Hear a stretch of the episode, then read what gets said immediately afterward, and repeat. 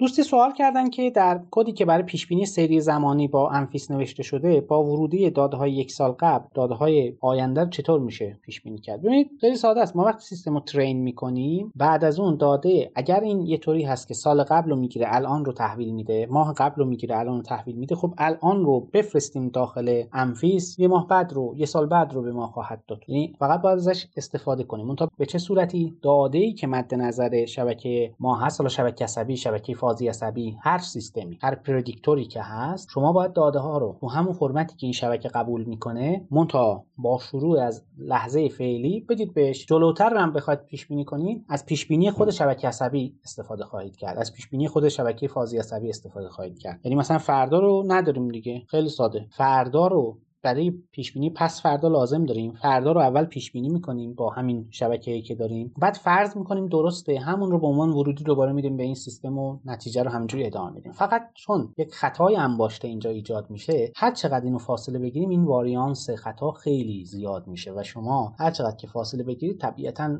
اعداد اعداد چندان معتبری نخواهند بود. امکان داره درست باشه ولی بالاخره خطا هم قابل توجه خواهد بود. می‌تونه خطا صفر باشه ولی اون واریانس خطای احتمالی که در آینده داریم این رفته رفته با فاصله گرفتن از الان بزرگ میشه.